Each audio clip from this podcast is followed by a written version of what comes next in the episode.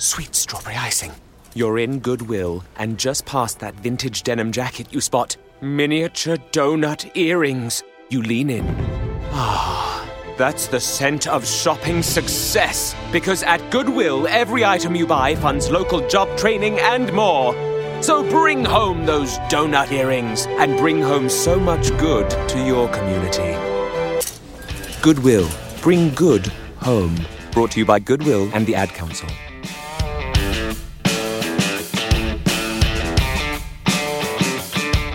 This is American Viewpoints with Mike Ferguson.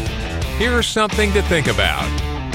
You know, it's become cliche to say, wow, things have really changed over the last year, huh? Well, many things hopefully will get back to normal, but some other things may have changed permanently, and that may not be all bad. I'm Mike Ferguson. Thank you for staying with us on American Viewpoints. When it comes to education, some people are lamenting the fact that the kids have to learn from home and they can't go to school. Of course, in a lot of areas, kids aren't in classrooms or online either way. Others are happy that their kids are going back to the classroom. For others, it's a mixture. There's just not one size fits all when it comes to education. But again, maybe that's not a bad thing. I'm joined now by Dr. Mike McShane. He's the director of national research at EdChoice. And Mike, first of all, thanks for being back on the program. Secondly, your latest book, Hybrid Homeschooling A Guide to the Future of Education. Two words jump out at me there hybrid and future. How'd you come up with the concept of the book? Well, it's actually funny. I started writing this book before the pandemic started. Um, I was made aware of some of these schools all across the country that use this part time enrollment model. And the folks that I talked to, at least initially, really liked it. The teachers liked it, the families liked it. And when I started writing this book, it was kind of a niche topic. You know, a couple hundred of these schools spread throughout the country. I thought it had some interesting insights for the education system. And then the coronavirus hits. And suddenly, millions, if not tens of millions of kids are in some kind of hybrid environment. And uh, so, very, very quickly, all of America kind of got this idea of part time schooling. Now, I think it's important to note that the schools that I profile are different, right? Because rather than a pandemic hits, we have to, you know, socially distance. So we're going to sort of build this plane as we fly it these are schools that started from the ground up like they designed themselves to operate this way. So i think a lot of the pain and friction and you know uh, unhappiness that went along with the types of hybrid school hybrid schooling that schools did are not quite as present in these schools because they, they, were built this way as opposed to having to scramble to do it. Well when you look at it i'm going to focus now on the future part of the uh, subtitle of your book there have we sort of been forced into something that was needed in the first place, forced into a reform, or at least forced into a conversation about how things should change in education with the last year or so for sure. And again, when you know, it's kind of a cheeky subtitle, right? A guide to the future of education. And when I was talking about the future of education, what I really meant was the types of questions that hybrid homeschooling causes us to ask about education. Schools, even with the traditional school schedule and school calendar, should be asking those questions. And then the pandemic, exactly to your point, caused us to ask those questions. So it's questions like how do schools use time? Like schools have a limited amount of time with kids. How can they maximize that time? How can they get the most out of it?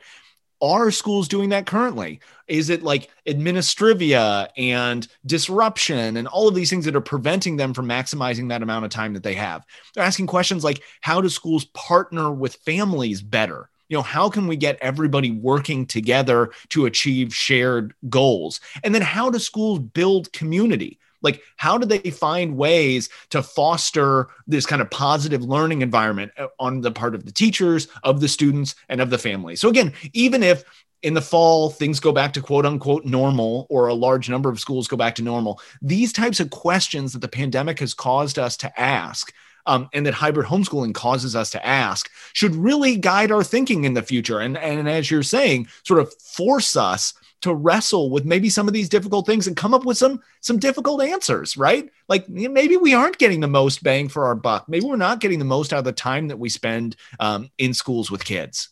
Let me back up just about a half a step. You've mentioned hybrid homeschooling. How is that different from homeschooling? So homeschooling, if we think about the traditional definition, it is funded, located, and controlled by parents, right? So it's funded by parents, it is located in, in their homes, and it is controlled by parents. And if we think of like a traditional public school, it's sort of the opposite. So a hybrid school is somewhere in the middle there, right? So it's partially like part-time located at home. It's part partly controlled by parents. It's like part controlled by parents and part controlled by educators at school. And then it's some mix of funding. Some of these schools are entirely funded by parents. Some of these are public schools. Um, but yeah so it's a mix between the easiest way to think of it is it's just part-time schooling. The the kind of the a lot of schools that i profile in the book go to school uh, in a traditional schooling building two or three days a week and are the kids are schooled at home for the other two or three days a week we're visiting with uh, Dr. Mike McShane, the director of national research at EdChoice. So, how do we ensure that there's quality education happening and that kids are actually learning? Because anytime there's a change or a reform proposed, one, change is scary, and two, there's a lot of pushback from teachers unions and a lot of activists and some politicians. So, how do we how do we answer that question up front? Will kids learn, and will they learn better than they are right now in whatever setting they're in? Yeah, so I devote actually a chapter in the book to the research that we have on just homeschooling normally, or I kind of tell the history of homeschooling and this iteration of it, look in some of the research. And I can tell you the research that we have on homeschooling generally trends positively. It sort of it seems to me the worst case that can be made about homeschooling is that kids perform about the same as traditional public school students or traditional school students. So I think that a lot of the fears that people have around homeschooling um, are kind of overblown, and they're not. They don't show up in the data that we if we track kids who are homeschooled later on in life. They're, they're you know employed at the same rates. They're, they went to college at the same rates. All of those things are similar. Now I do think that hybrid homeschooling does offer a kind of an, an additional layer for folks that might be more concerned about families that just homeschool and they go kind of off the educational grid. Um, these schools do bring kids in a few days a week. So I know there have been concerns around things like child abuse or neglect or any of those. Well, if kids are coming in two days a week, that's an opportunity to check up on that. Uh, and so I think for many people who might be kind of they, they they're not comfortable with full on homeschooling either for themselves or in their community or others this is a way to kind of dip your toe in to kind of get a little bit of an experience of that and ideally get the best of both worlds so families have the opportunity to get the best out of homeschooling, which is like tight knit family, a schedule that fits the rhythms of your life, all of that, and get the best of traditional schooling, where you have kids able to interact with one another, able to do things like put on plays and play sports and all of that sort of stuff, and have have the kind of classroom environment to discuss literature, or do any of that sort of stuff. So in some ways, I hope hybrid homeschooling allays some of those fears. And if you kind of flip the question, it's like, well, look, this is actually a way to get the best of both worlds. And the book, once again, is called Hybrid Homeschooling A Guide to the Future of Education. Are there any, I know every state's going to be very, very different, so this is a very broad question, but are there generally any laws or state policies that would have to be revisited and changed in order to either allow this or implement it uh, on a large scale? Yeah, absolutely. So, for this to work in the public schooling sector, and I, I, should be clear in this book, I profile traditional public schools, public charter schools, and private schools that do this. This isn't like a one sector or, or another.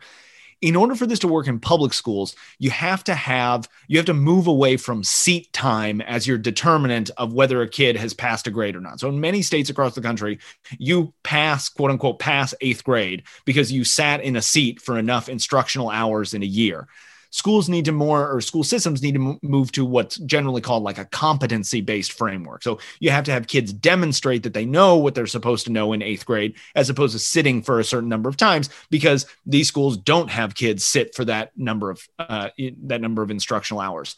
I think another piece of this, if we want to see it in the public charter sector, in the private sector, more funding flexibility so a lot of these schools now that are private, you know, parents have to pay for them uh, on their own. The upside to that is they tend to be a lot cheaper because obviously they're only going for part of the time. But things like school vouchers or tax credit savings accounts uh, or um, education, I'm sorry, tax credit scholarships or education savings accounts, all of those things can actually help families defray the cost of this. So more and more families would be able to participate. All right. Now, where do we uh, find the book right now? I think it's your uh, friendly neighborhood online bookseller. Uh, just Google that, and uh, and you should be able to find it somewhere. All right, and we can find you on social media, web, where? Yeah, I'm at Twitter at MQ underscore McShane, but you can always check out EdChoice's website, www.edchoice.org. Got tons of great information about school choice. All right, Dr. McShane, good to have you back on the program. It's been a while. Yeah, and it's great to be back with you, Mike. And of course, you can connect with me on social media as well. If you're on Twitter, it's at AVP Radio Show. If you're on Facebook, just look up American Viewpoints with Mike Ferguson. I am Mike Ferguson. Thank you for spending part of your weekend with us here at American Viewpoints. We'll talk to you again next week.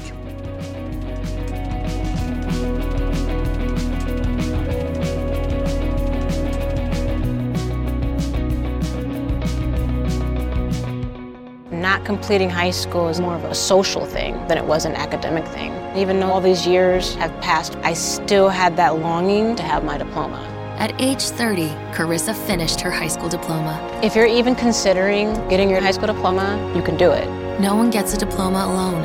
If you're thinking of finishing your high school diploma, you have help. Find free adult education classes near you at finishyourdiploma.org. That's finishyourdiploma.org. Brought to you by the Dollar General Literacy Foundation and the Ad Council.